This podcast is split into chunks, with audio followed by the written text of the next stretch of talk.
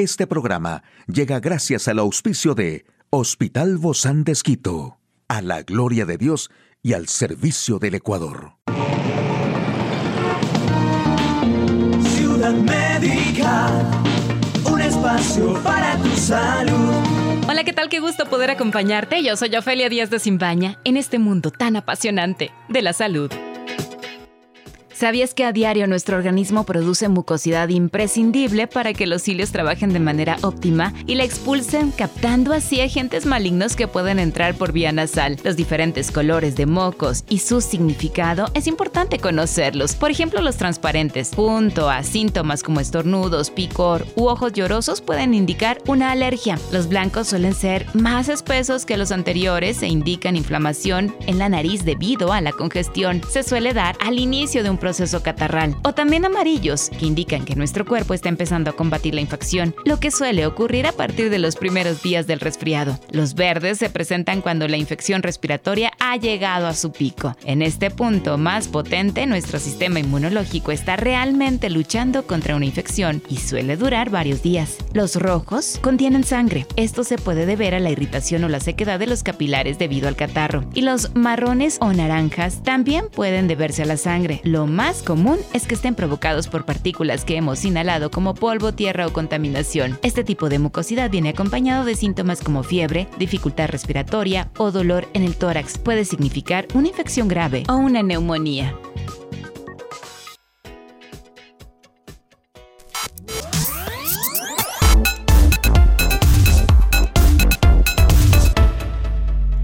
Aquí el detalle más actual en el campo de la salud. Nuevo sublinaje del coronavirus circula en Ecuador. Día Mundial de la EPOC. Más de la mitad de los pacientes no acceden a un diagnóstico precoz. ¿Qué nos enseña la neurociencia sobre el placer? En un momento lo sabremos.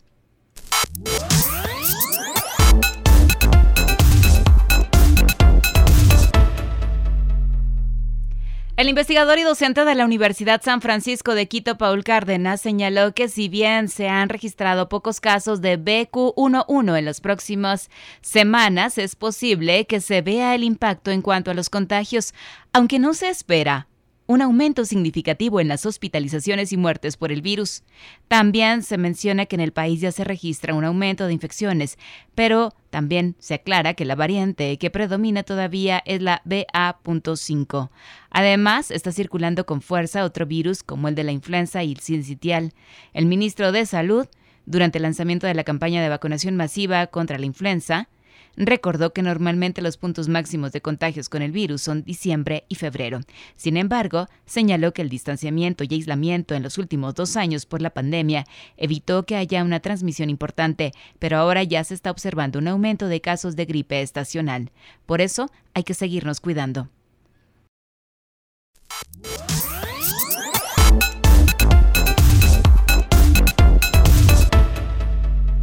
Se denomina como enfermedad pulmonar obstructiva crónica. No tiene cura, pero tras una detección prematura y un tratamiento a tiempo, quien lo padece puede alcanzar una buena calidad de vida. La enfermedad pulmonar obstructiva crónica, más conocida por sus siglas como EPOC, hace referencia al grupo de enfermedades que causan obstrucción de la vía aérea y generan problemas relacionados con la respiración. Entre estas enfermedades se encuentran el enfisema, la bronquitis crónica y en algunos casos el asma. En la actualidad, la enfermedad pulmonar obstructiva crónica EPOC es la tercera causa de muerte en el mundo. Ante esta realidad se desarrolla una campaña de concientización Mundial con el lema Tus pulmones para toda la vida, con lo cual buscan destacar la importancia de la salud pulmonar desde el nacimiento hasta la edad adulta y cuán trascendental es mantenerlos sanos para la salud y el bienestar. También se recomienda la rehabilitación pulmonar.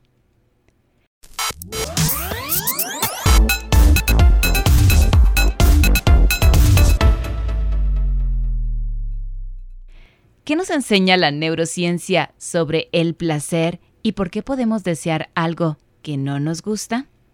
Bueno, uno de los focos de los estudios más recientes sobre el placer ha sido la sorpresiva diferencia que existe en el cerebro entre gustar y desear. El imperativo territorial de Rever Adre es un buen libro que habla sobre esto. De ahí surge la curiosidad por entender la relación entre la psicología, el cerebro y la evolución humana, que finalmente lleva a una especialización en este tema. Como todos sabemos, el placer de una experiencia siempre se origina en el cerebro. Hay ciertas llaves que abren la cerradura del placer, como el sabor de lo dulce, que es algo placentero para muchas personas desde el momento que nacen, pero también es posible crear un aprendizaje relacionado con una aversión a esa experiencia, si nos hace sentir náuseas y nos parece que lo dulce es repulsivo. De la misma manera, el sabor amargo suele ser naturalmente poco placentero, pero es posible aprender a disfrutarlo.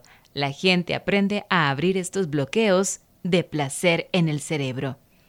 En el caso de placeres sensoriales, claramente se originan en el cerebro. Sabemos que hay ciertos puntos en el cerebro que son generadores de placer. Se trata de una media docena de pequeñas áreas en el cerebro que cuando se interconectan, actúan como un solo grupo para activar placeres intensos.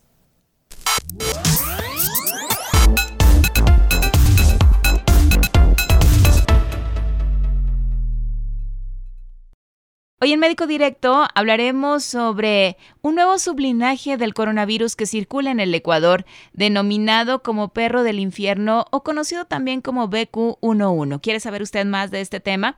Lo invito a que nos acompañe. Una charla amigable con nuestro invitado.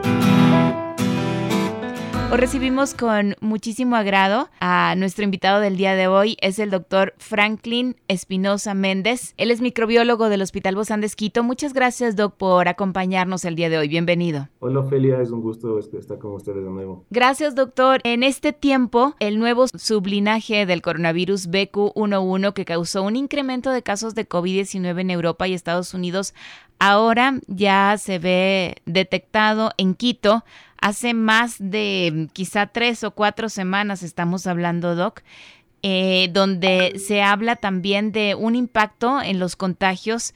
Se espera un aumento significativo en las hospitalizaciones y muertes por el virus.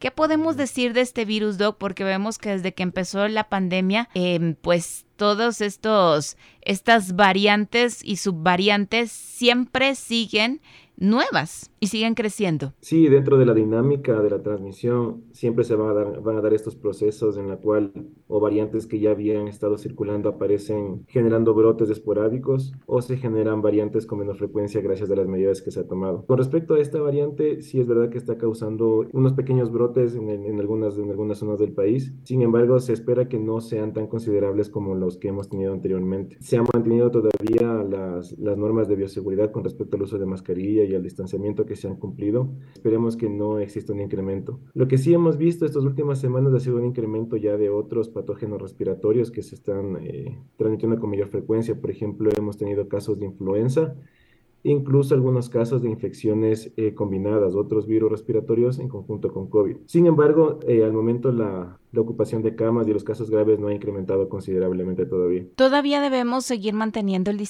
el distanciamiento, las mascarillas, porque ya se había dejado de usar esto, Doc. Se ha ido dejando de usar poco a poco, pero como le comenté, hemos tenido estas últimas semanas de un aumento de casos con otros virus respiratorios y patógenos respiratorios. Se ha visto que realmente COVID no ha aumentado considerablemente, sino más bien ya la incidencia de estos otros patógenos. En ese sentido, sí es recomendable continuar todavía con el uso de mascarilla porque tenemos etapas en el año que en la cual tenemos gripes estacionales que incrementan con mayor frecuencia y que tiene como población, poblaciones vulnerables principalmente los niños y los adultos mayores, entonces sí sería recomendable. Claro que no va a tener consecuencias tan graves como cuando tuvimos la pandemia por COVID, pero sería recomendable seguir utilizándolas. Esta variante del BQ11, ¿cómo funciona, Doc, en esta capacidad de evasión de los anticuerpos frente al virus en las dosis de refuerzo, que son importantes obviamente, para fortalecer la respuesta inmune. Cuando existe transmisión por parte del virus, cada vez que hay contagios y replicación, el virus va cambiando ciertas partes que el anticuerpo se vuelve menos eficiente en reconocer. Esto no quiere decir que no la reconozca, probablemente se vuelva menos eficiente. De todas maneras, con la inmunización que ha adquirido este porcentaje alto de la población a nivel de, del Ecuador, no se espera que exista un incremento considerable de, las, de los contagios realmente. Tampoco que pierda mucha eficacia la vacuna en este sentido, entonces más bien se está evaluando la posibilidad de colocar una nueva vacuna de refuerzo para poder seguir controlando estas variantes que van apareciendo.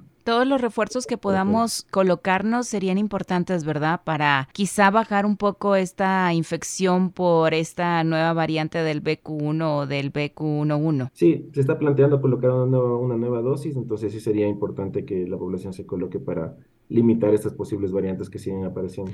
Ahora, esta variante DOC del BQ11 ya ha sido detectada en al menos cinco países de la Unión Europea. En octubre pasado también se designó al sublinaje BQ1 y BQ11 como variantes de interés y obviamente que es caso de, investigación.